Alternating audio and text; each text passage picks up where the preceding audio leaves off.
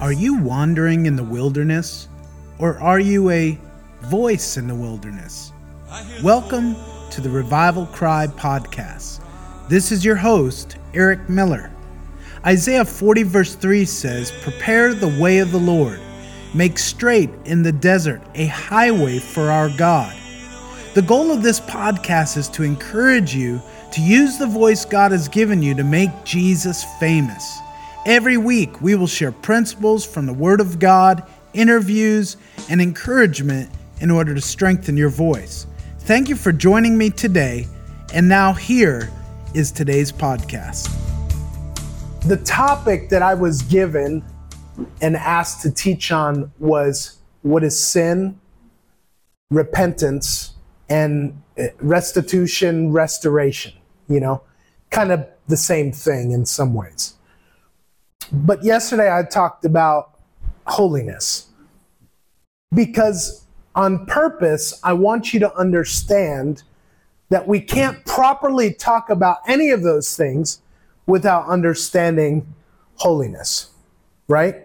And so, without getting back into that, we are stepping into define what is sin. Okay? What is sin? And I hope to give a good description for you today that will be helpful for you because if we don't know what sin is, how do we know if we're committing it? Now, there's different scriptures that talk about God has given everybody a conscience, right? A conscience, the word conscience, con science, means with knowledge. So nobody sins accidentally. Okay? But we're going to explain like what are sins of omission and sins of commission and things like that. But whenever somebody sins, they sin willfully. Right? If if somebody says something to you don't like and you curse them, even though what they said to you was wrong, the way you re- reacted to them is sin. Right? Because Jesus said what? Bless our enemies. Don't curse them.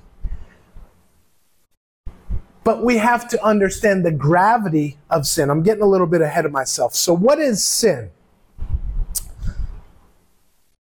The definition of sin from Easton's Bible Dictionary says sin is any want or conformity unto the transgression of the law of God. So, what is conformity? Conformity is adhering to, changing to, right? Like if if Jobert said, uh, "I want you to conform to the way that I play basketball," right? Then I would have to watch the way that he plays basketball and have to do it his way. Okay? So, what does it mean?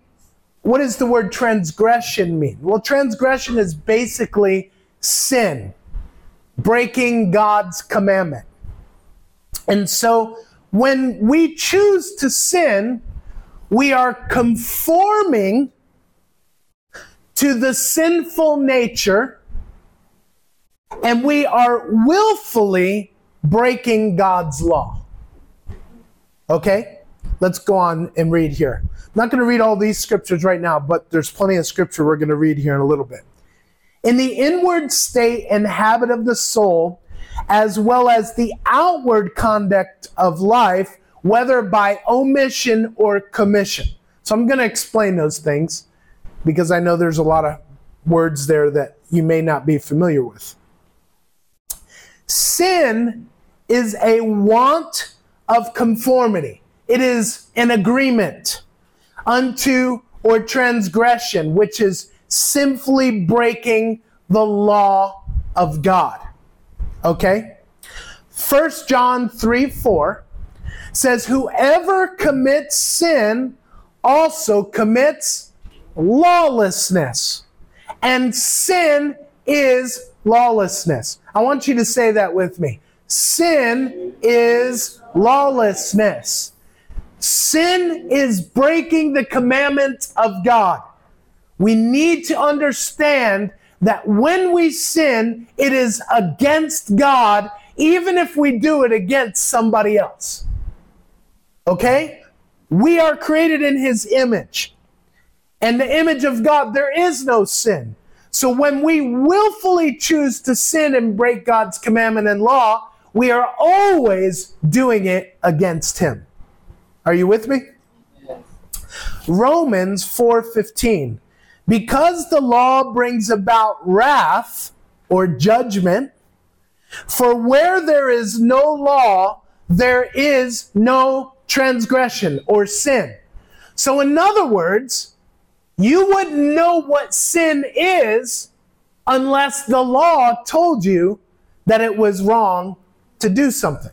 Yeah. Right? So, as a child, when you were born, did you have to learn to do what was right or learn to do what was wrong? You had to learn to do what was right because you were born into a sinful nature. So you can thank Adam and Eve for that. But when we came into this life, we inherit their sinful lifestyle. We are born into sin, which means this is why Proverbs tells us train up a child and the way they should go. And when they get old, they will not depart. How do you train a child? Well, children need borders, right, Lila? If you say to your children, you are allowed to stay on this YWAM property, but you're not allowed to go down to the restaurant area here, okay? But you're allowed to do anything on the property, you are giving them borders. And if they willfully go across the line and outside of the border that you set for them, they are transgressing your rule. Are you with me? And so God gave us borders. That look, a lot of people say, "Oh, we're not under law anymore, we're under grace." Okay, I understand what you mean, but do you understand what you mean? Because here's the deal the law is good if it's used correctly. How many of you would say that the no smoking law in Davao is a good law? Yes. okay? I don't like secondhand smoke. I don't like if somebody else is smoking for them to blow it in my face, willfully or unwillfully. But the, the point is, is that God has given us his commandments. Not only the Ten Commandments, but there's over 600 laws in the Old Testament that are incredible. We're not going to get into all that. But God narrowed down the 10 most important laws, which are the Ten Commandments, which is the rule of all law for every human being and every nation in the world, whether Jew or Gentile. When God gave Israel that law, it was a covenant that He established with them. He said, I'm giving you my law not because you're doing everything right, but for a couple of reasons. First is the law shows you how I am holy and you are not holy. Yeah. It also shows you your dependence and need for a savior. So in the Old Testament, God created the law and tabernacle worship, right? And then tabernacle slash temple worship, same thing, just two different locations in that setup, the whole entire purpose was for Israel to have a way that God would not destroy them. So if they did what God asked them to do, even though the law would not erase their sin or for, or you know completely get rid of their sin, only the blood of Jesus could do that, right? even though they would go through tabernacle worship and sacrifice animals and shed blood. And the priest would go once a year into the Day of Atonement, into the Holy of Holies, and plead for forgiveness and do everything that they were supposed to do. It was never going to be enough because we keep sinning. Sin is our master until we are born again. This is what God told Adam and Eve. And or I'm sorry, told their son Cain and Abel after Cain killed Abel, right? He told Cain, he said, sin must not be your master. You don't have to be a slave, but you're going to be a vagabond. Do you know what a vagabond is? It's a wanderer. It's an aimless person who does not hit the mark.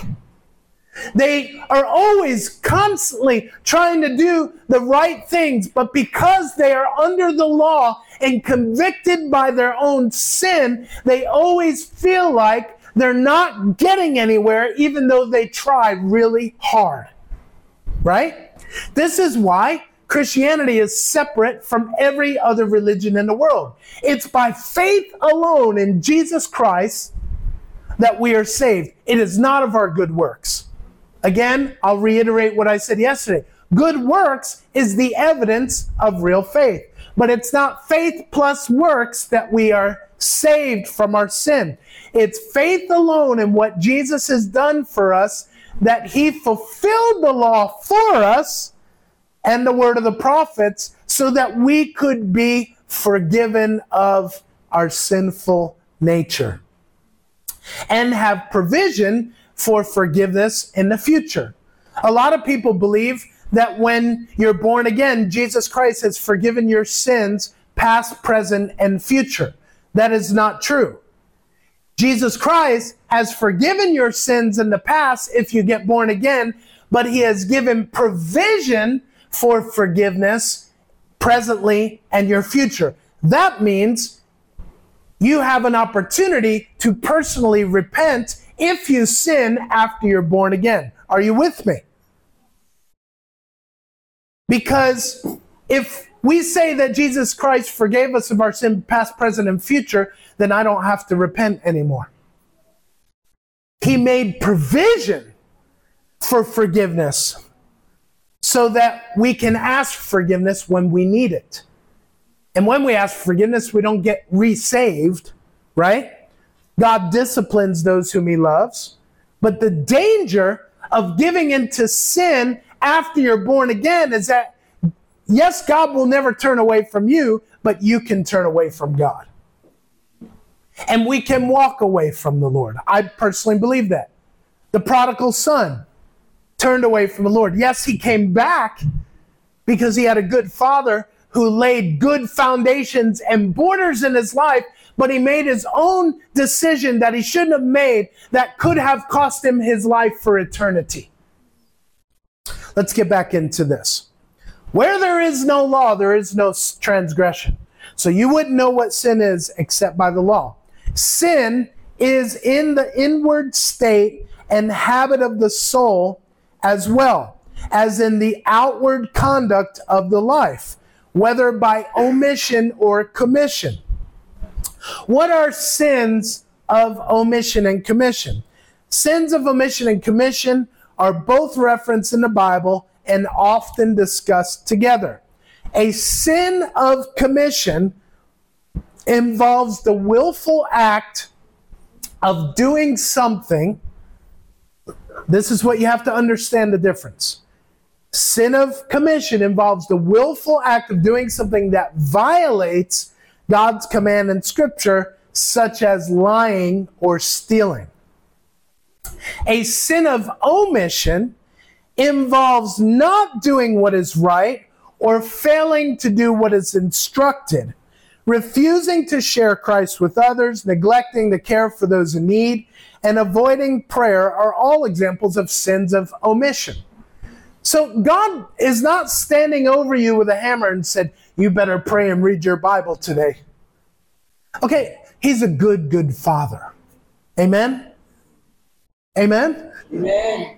He is so patient and loving and kind and gentle. Yet, when we choose not to seek Him on our own, what happens? We are separating ourselves from God.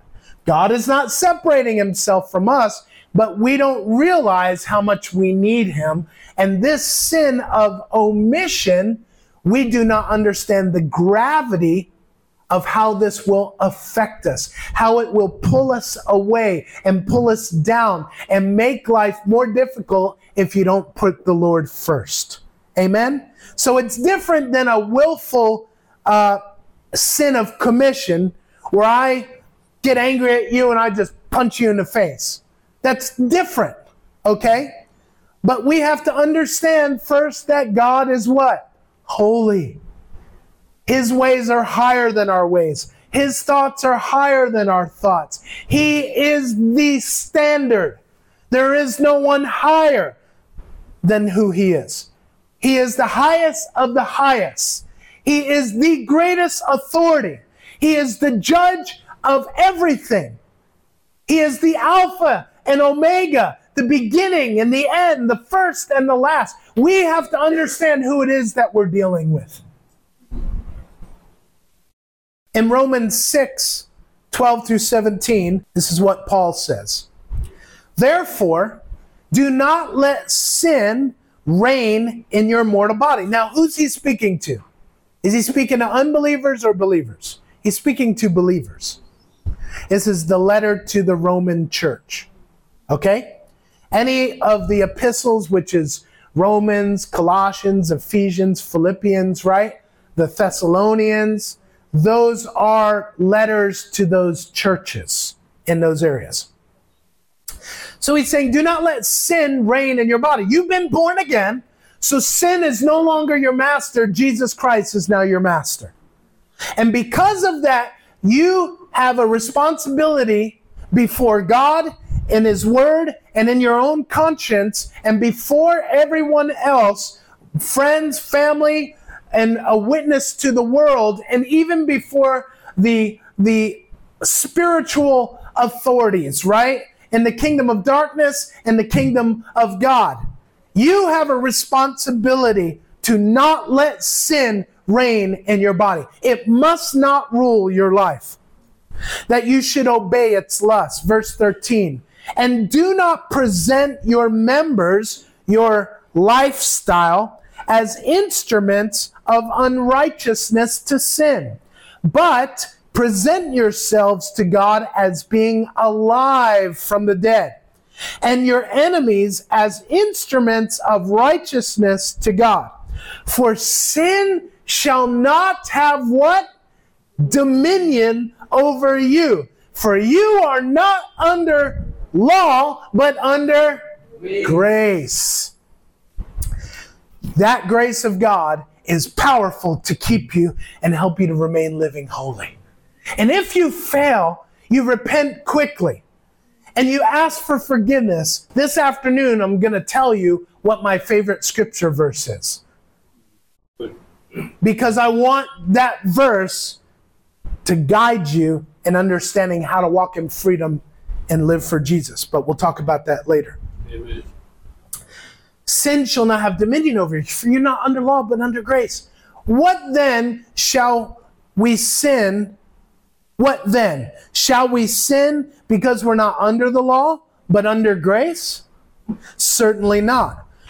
Do you not know that to whom you present yourselves slaves to obey, you are that one's slaves whom you obey? Whether of sin leading to death or of obedience leading to righteousness. So some sin is so dangerous that it could kill you right away. All sin leads to death, right? But there's other sins of omission that you're not thinking about that actually are destroying you if you ignore becoming more like Jesus by becoming a man or a woman of prayer or valuing God's word above everything else. You know, I have my Bible. I don't I didn't bring it with me today because I use it on the computer. But when I have my Bible, Nothing sits on top of my Bible. You know why? Because there is no other book, there is no other more important manuscript in the history of the world than the Word of God. Now, John chapter 1 tells us that Jesus is the Word that became flesh. Now, I'm not saying if you put something on top of your Bible that, oh, God's going to judge you and lightning's going to flash and that's it. No, I'm saying I have a consciousness that I never want to commit a sin of omission by devaluing God's word because his word should have preeminence. It should have the greatest value in my life above everything and everybody else in the world. Amen? I love my wife and my wife knows I love her, but our words are secondary to the word of God. It doesn't, it doesn't matter who's speaking to us. God's word is more valuable and should be more valuable to us than anybody else's word. Verse 17. But God be thanked that though you were slaves of sin, yet you obeyed from the heart that form of doctrine to which you were delivered. Okay, we're going to read Romans chapter 7, verses 5 through 24. And I know this is a lot of scripture, but I really want you to become familiar with these passages. You should be reading the book of Romans until you get it. It is one of the most important books in the Bible. All, oh, we say that about all the books, but this is a foundational book that will help you to understand the difference between law and grace. Okay? Let's start in verse 5. And I'm using the New King James Version.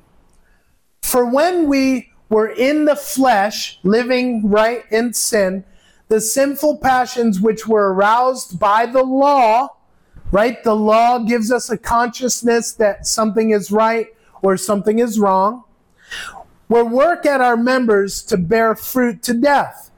But now we have been delivered from the law. So you don't have to just worry about obeying rules and regulations in order to stay pure. Because the blood of Jesus makes you pure. And if by faith you lean into God's word and to the provision of what Jesus has made for you, then you do not have to be worried about obeying God anymore because now the Holy Spirit who lives in you gives you power to obey. Amen? Having died to what we were held by, so that we should serve in the newness of the Spirit and not in the oldness of the letter or the law. So we used to worry about, am I doing something right? Am I doing something wrong? Because our conscience was plagued because we were under the authority and mastery of sin. You were a slave to sin before you were born again. And you were comparing yourself to other people and all of these things. And now the Lord says, You're born again. The same spirit that raised Jesus from the dead now lives in you, and you have the ability to obey God by faith just as much as the greatest man or woman of God on the earth does. Verse 7 What shall we say then? Is the law sin? Is the law sin? No. On the contrary, I would not have known what sin was except by the law. You need to understand that scripture verse right there. Verse 7. Romans 7 7. For I would not have known covetousness unless the law said, You should not covet. Right? So, how do you know that lying is a sin? Because the commandment says, Thou shalt not lie. So your conscience bears witness with the law of God. The book of Jeremiah tells us that God has written his law upon our heart. So everybody will be judged according to God's law. Right? If God didn't give us his law, he couldn't judge us in righteousness. He could judge and do whatever he wants to do. Like he could drop a nuclear bomb on the entire universe and be totally right in doing it because he's God and we're not. But he won't do that because he has revealed to us through his word that he will honor righteousness. He is pure. He is holy. That is his nature. That is his character. He's not a man that he should lie. He never stops telling the truth. In fact, Jesus said, I am the way, the truth, and the life. No man gets to the Father except through me. Faith alone can not only forgive your sin, but empower you to live holy. But sin, verse 8, but sin taking opportunity by the commandment, produced in me all manner of evil desire. For apart from this law, sin was dead. I didn't know what sin was except the law told me. Right? So when a when a two year old child goes into a store, or let's say they're like four or five years old. This happened with my son Jonathan, who's now six foot four and he's 18 years old. Okay, he's in college. And he's very good looking, like, you know, his father.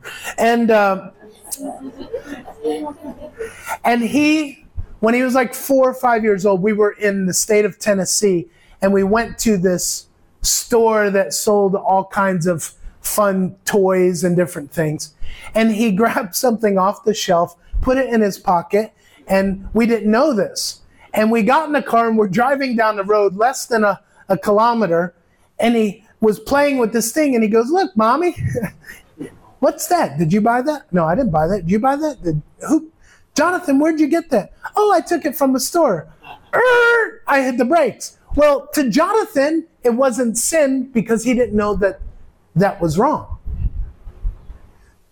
So I did not spank him or discipline him. But what I did, Casey and I did, we went back to the store and we told Jonathan that it's wrong to take things from places.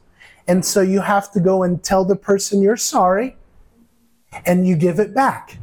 And I wasn't concerned that they're going to throw my son in jail or anything like that, you know? I mean, we came back and we didn't have to do that. And yet we did have to do that. You understand? And so Jonathan was actually upset because he didn't want to do anything wrong. But we comforted him. Now he knows it's wrong. So if he does it again, then what happens? He's disciplined. That's why parents should not scream and yell or respond in anger to their kids when they do something wrong. And that's very difficult, isn't it? Especially when you got little ones running around and they're asking questions why and trying to understand how things work. That's the job of being a parent. Listen, let me say this. This is the job of being a disciple maker. And all of you, whether you get married and have children or not, are called to be disciple makers. And so understanding how to raise children will teach you through God's word how to make disciples. And so my point is this. When you when God created borders for you to show you what was right and what was wrong, he didn't just judge you right away. He explained to you because he's a good father. Good. How I want you to obey me, but I will hold you accountable because I love you. The law is good if it's used correctly. Is this making sense? I know this is a lot of detail, and there's more to come. Where are we at? Verse 9 I was alive once without the law. But when the commandment came, sin revived and I died. And the commandment, which was to bring life, I found to bring death. For sin, taking occasion or opportunity by the commandment, deceived me. Sin is deceitful, and by it, it killed me. It destroyed me. It gave, it made me feel guilty. It made me feel shame. it made me feel fear. Anybody know what I'm talking about? Have you ever sinned and then what's the immediate thing you feel? Guilty. Yes. Condemned, shame, fear. And the enemy wants you to live a lifestyle like that, like that because if he can control you with condemnation, guilt, and fear and shame, he can torment you. And if he torments you long enough, he can turn your heart away from the goodness of God and living according to conviction to living according to guilt and condemnation to where no longer are you effective for the kingdom of God. Therefore, the law is what? Holy. And the commandment holy and just and good. Verse 13 Has then what is good become death to me? Certainly not. But sin, that it might appear sin, was producing death in me through what is good. So that sin through the commandment might become exceedingly sinful. Here's the deal the law is good if it's used correctly. And God will always use, always use the law correctly because He is good. And He is not under law, right? He is above it. He's the one who created it. That way, when, when you sin and you are born again, and God says, don't lie, don't cheat, right? You're in Bible school, you're in ministry school, you're doing your DTS, don't cheat on your test. What's the sense of being in ministry school if you're going to break God's law? I've had this happen at fire school where students cheated. You know why? Because they didn't study and they felt guilty. And because they were guilty because they didn't put the effort in, they wanted to take the shortcut. And when they got caught and I sat them down in my office, I said, "Now, I love you, but you what you did was wrong." And because of that, there is a repercussion. See, they knew what they were doing was wrong. It wasn't like a child. This is an adult and I, there were repercussions. And the person was upset, forgive me. And we were graceful with them and helped them get through. And then you know what happened? They did it again. And then they got kicked out of fire school. And it's not because I did not love them. Of course, I'm the bad guy now. But here's the deal I would rather be the bad guy to your conscience than stand before God with a guilty conscience that I didn't uphold His truth because I was afraid of what other people thought. I am more concerned about your salvation than I am you graduating from fire school of ministry. I am more concerned about you being right with God so that you can get everything that God has available to you if you will not allow your conscience to become seared. You know what it means to be seared, right? Is when you're cooking like a piece of fish or meat and you sear it on a hot pan and it it, it burns on the outside a little bit. That's what it means to be seared. And that's what happens to our conscience when we sin. Is we get seared and we're we're not raw, we're not simple anymore. We're we're trying to make ourselves look better and be different. And God is saying, "I love your simplicity. I love your childlike faith. I love the fact that you trust in me. But when you try to fix things, I have to step in and explain to you that that's wrong, and you will reap what you sow. But it's because I love you. Let me ask you a question, and this is a little bit out of bounds where I'm at, and we'll get right back to this. Did Jesus love the religious leaders? Yes.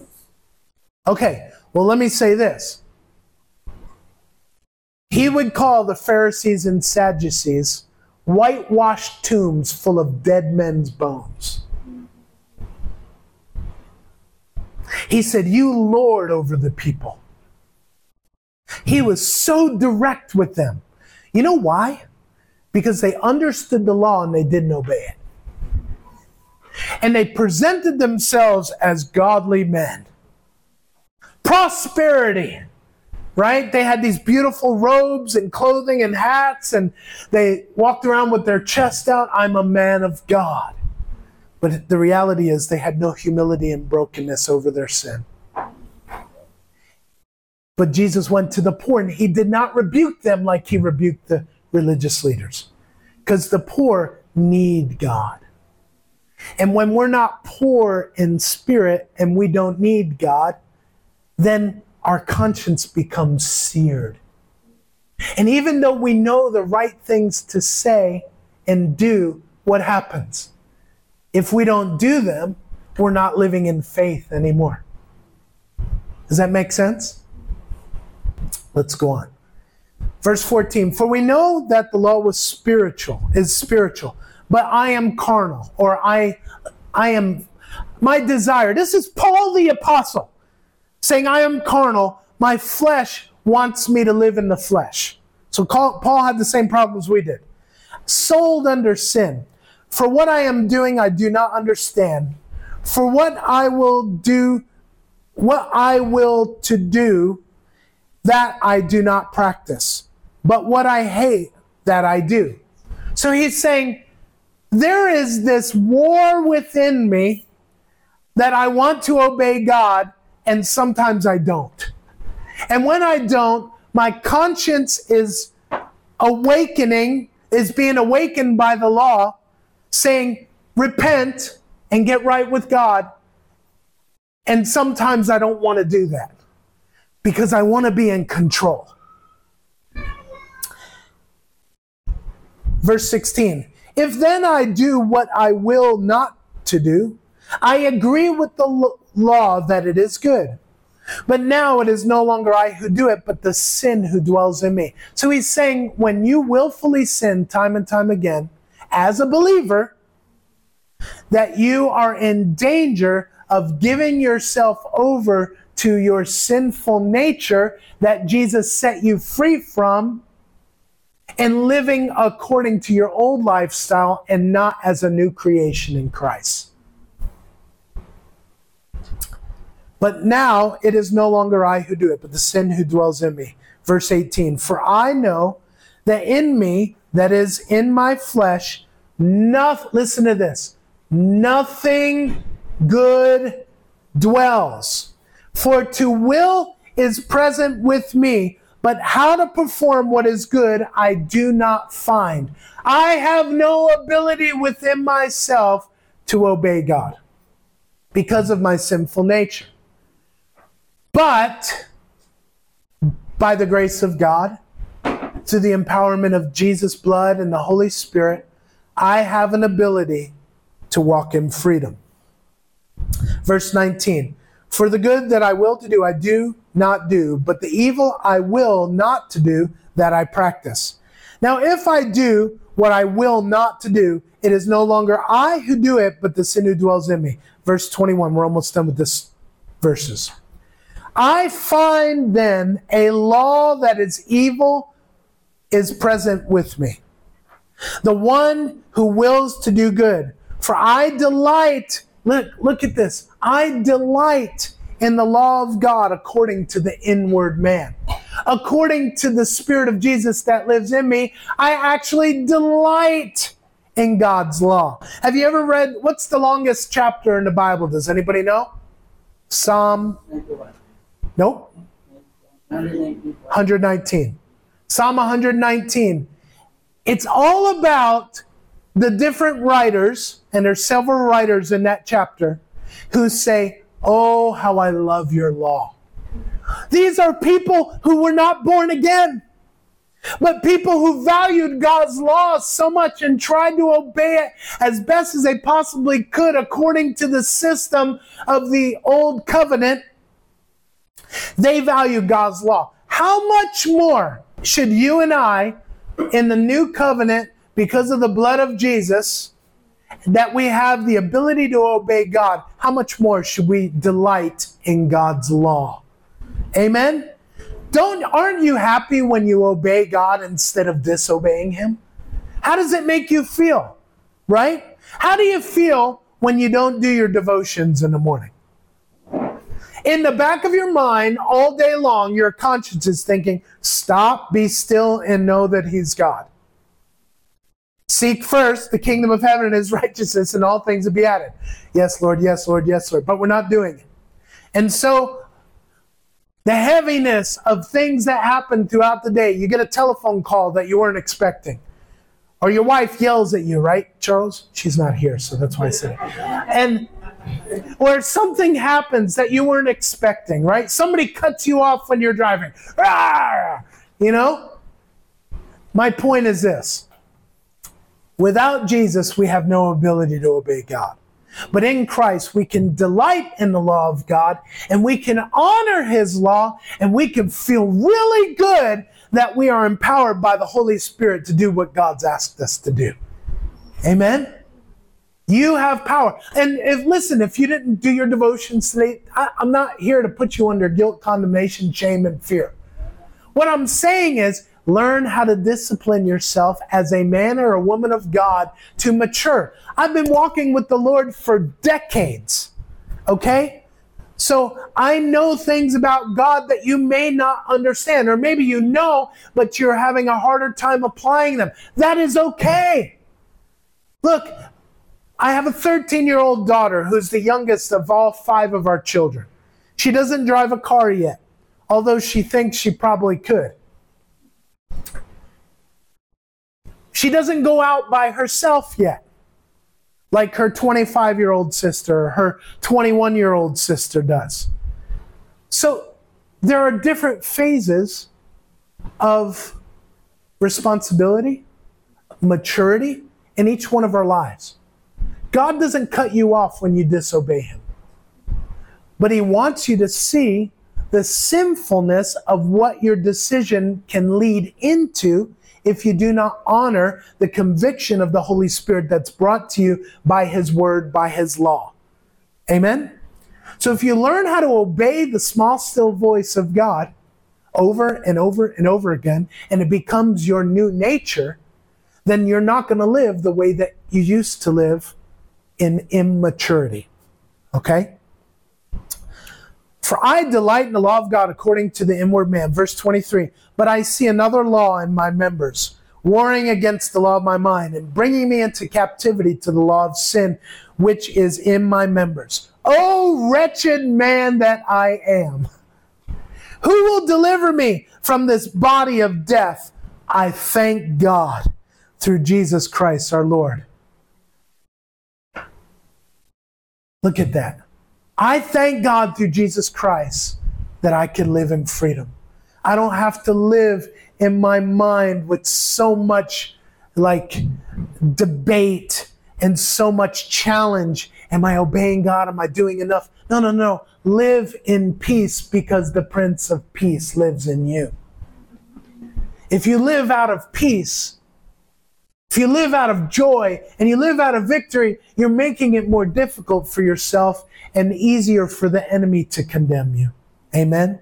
So then with my mind I myself serve the law of God, but my flesh, with the flesh, the law of sin.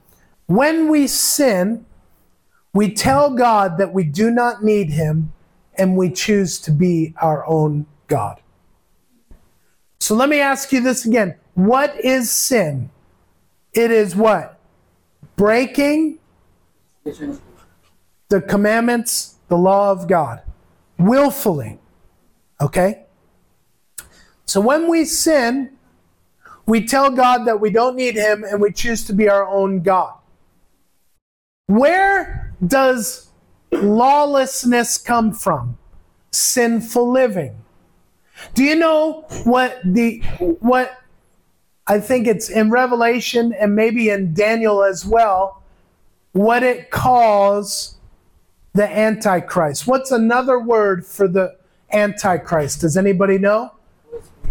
The man of, starts with an L, lawlessness. Antichrist is called the man of lawlessness. So when we tell God that we don't need him, or we don't obey the Lord, we are agreeing with the spirit of Antichrist. Do you want to agree with the Antichrist? Do you want to agree with the man of lawlessness? No, of course not. But we don't think like that because we don't realize how holy God is.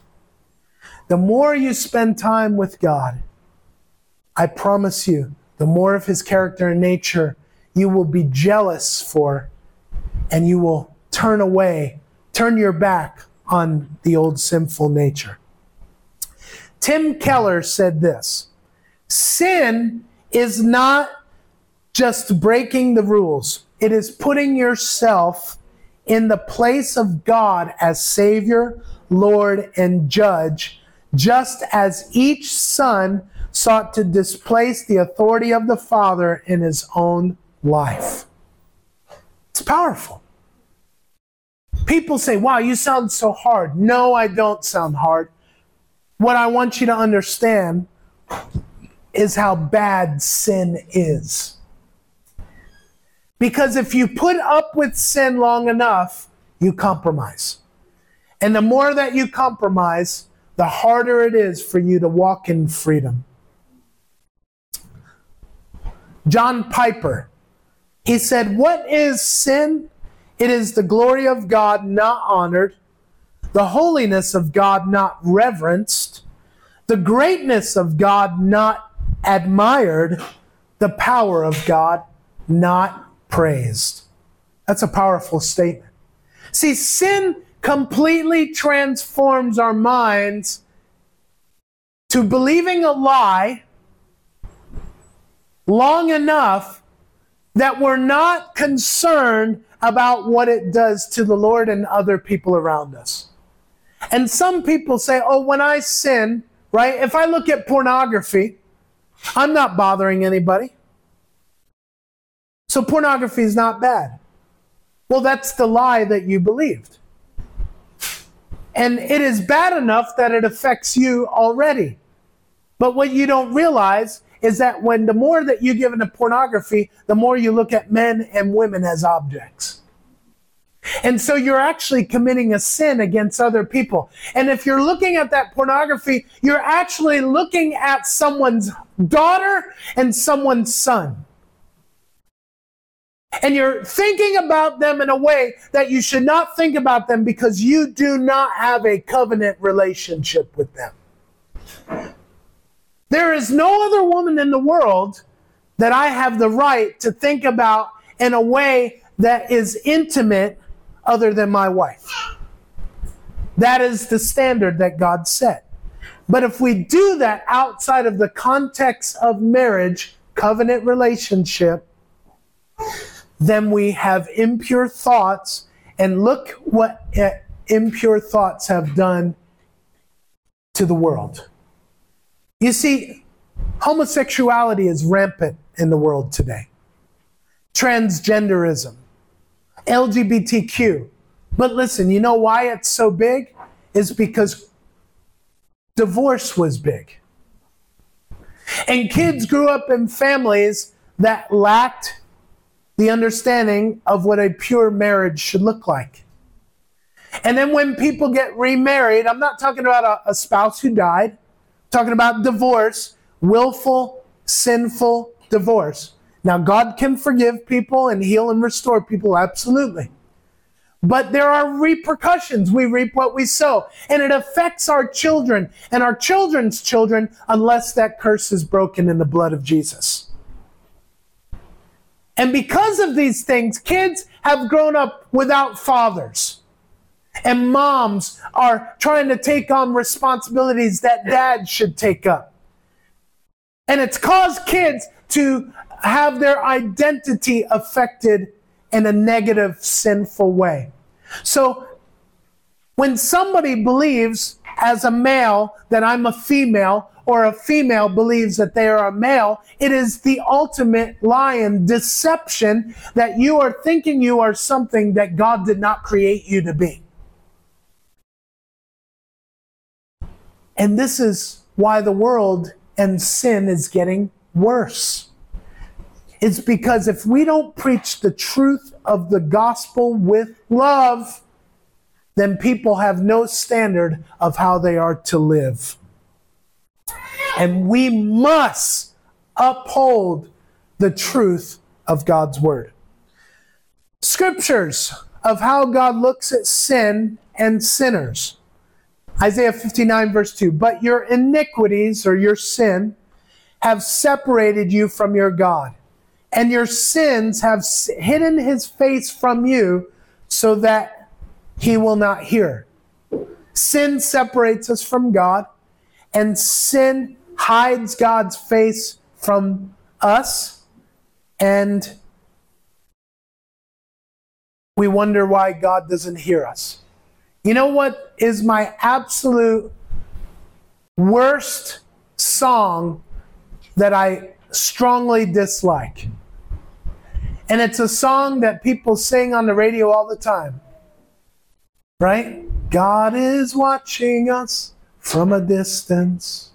You ever hear that song? And people sing it. It's an older song from like the 80s, 90s. That word, God is watching us from a distance, means He's not intimate with us. And He's not interested. You're on your own. My friend, there is no greater fear that mankind should have than God would separate Himself from us. And the only reason God separates Himself is because of sin. Because when we repent, and we say, Father, forgive me, He immediately comes to restore and to heal. Romans 6:23 For the wages of sin is death, but the gift of God is eternal life through Jesus Christ our Lord. The wages of sin. What are wages? It's what you get paid for for your work. The wages of sin. If you give in to sin, you will be paid with death. But the gift of God is eternal life through Jesus Christ.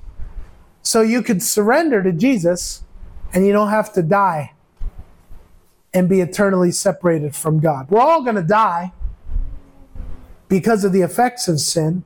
But Jesus said, if you have faith in me, I go to prepare a place for you. And I'm never going to leave you or forsake you. And when you die, you're just going to transition into a new kingdom. Romans 3:23. For some have sinned. Is that correct? What does it say? All have sinned and fallen short of the glory of God. Sin misses the mark. Sin falls short of God's standards. 1 Corinthians 15 56. The sting of death is sin, and the strength of sin is the law. Are you understanding these verses differently? Now we know the sting of death is sin. When you get stung with sin and you don't let it get healed, what happens? It leads to death. And sin is strengthened by the law. So if I disobey the law, I'm actually strengthening the power of sin in my life and headed straight for destruction. James 1:15 When desire has conceived it brings birth to sin. In other words, when you give in to temptation, you will sin. And sin, when it is full grown, brings forth death. John 8 34. Jesus answered them, Most assuredly, I say to you, whoever commits sin is a what? Slave to sin. Now look at this verse. I listed it twice with two different versions. The first is the version I've been using all day, which is the New King James Version. And the second one is the Expanded Bible. Psalms 7:11. God is just and God is angry with the wicked every day. Whoa. God is just. What does that mean? He never disobeys any commandment that he has listed for us to obey. And those who are breaking the commandment, he is angry with every day. I don't want to do anything to make God angry. You ever hear of Sodom and Gomorrah? Now, look, we don't like to talk about this because we like to talk about love, love, love, love, love, love, love. God's love. And we should because He is love. But He's also a God of justice. We're going to get more into that in a minute. In the expanded Bible version, it says, God judges by what is right, is righteous judge, and God is always ready to punish the wicked who he is angry every day with. Why? Because he cannot be a God of love if he's not a God of justice. If somebody were to attack your mother and do something horrible to her, would you just go up to them and say, I forgive you? And them not be held accountable for their actions? Well, it depends on what they did, but think about this. If somebody raped your mom or your sister, that's a horrible thought. It's wicked thought. Would you want to just say to them, "Oh yeah, we just forgive you"? No. Let me tell you, if somebody broke into my home at night and is attacking my wife or my children, I'm not going to say, I forgive you and go in the other room. You know what I'm going to do? I'm probably going to jump on them and restrain them. And if I have to do something to incapacitate them, it's not because I hate them. It's because they did something they're not supposed to do. And as a husband, as a father, I'm called to be a protector. Are you with me? Yes.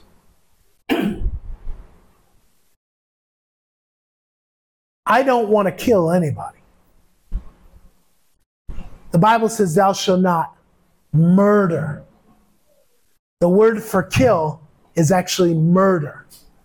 So when a governmental authority upholds the law and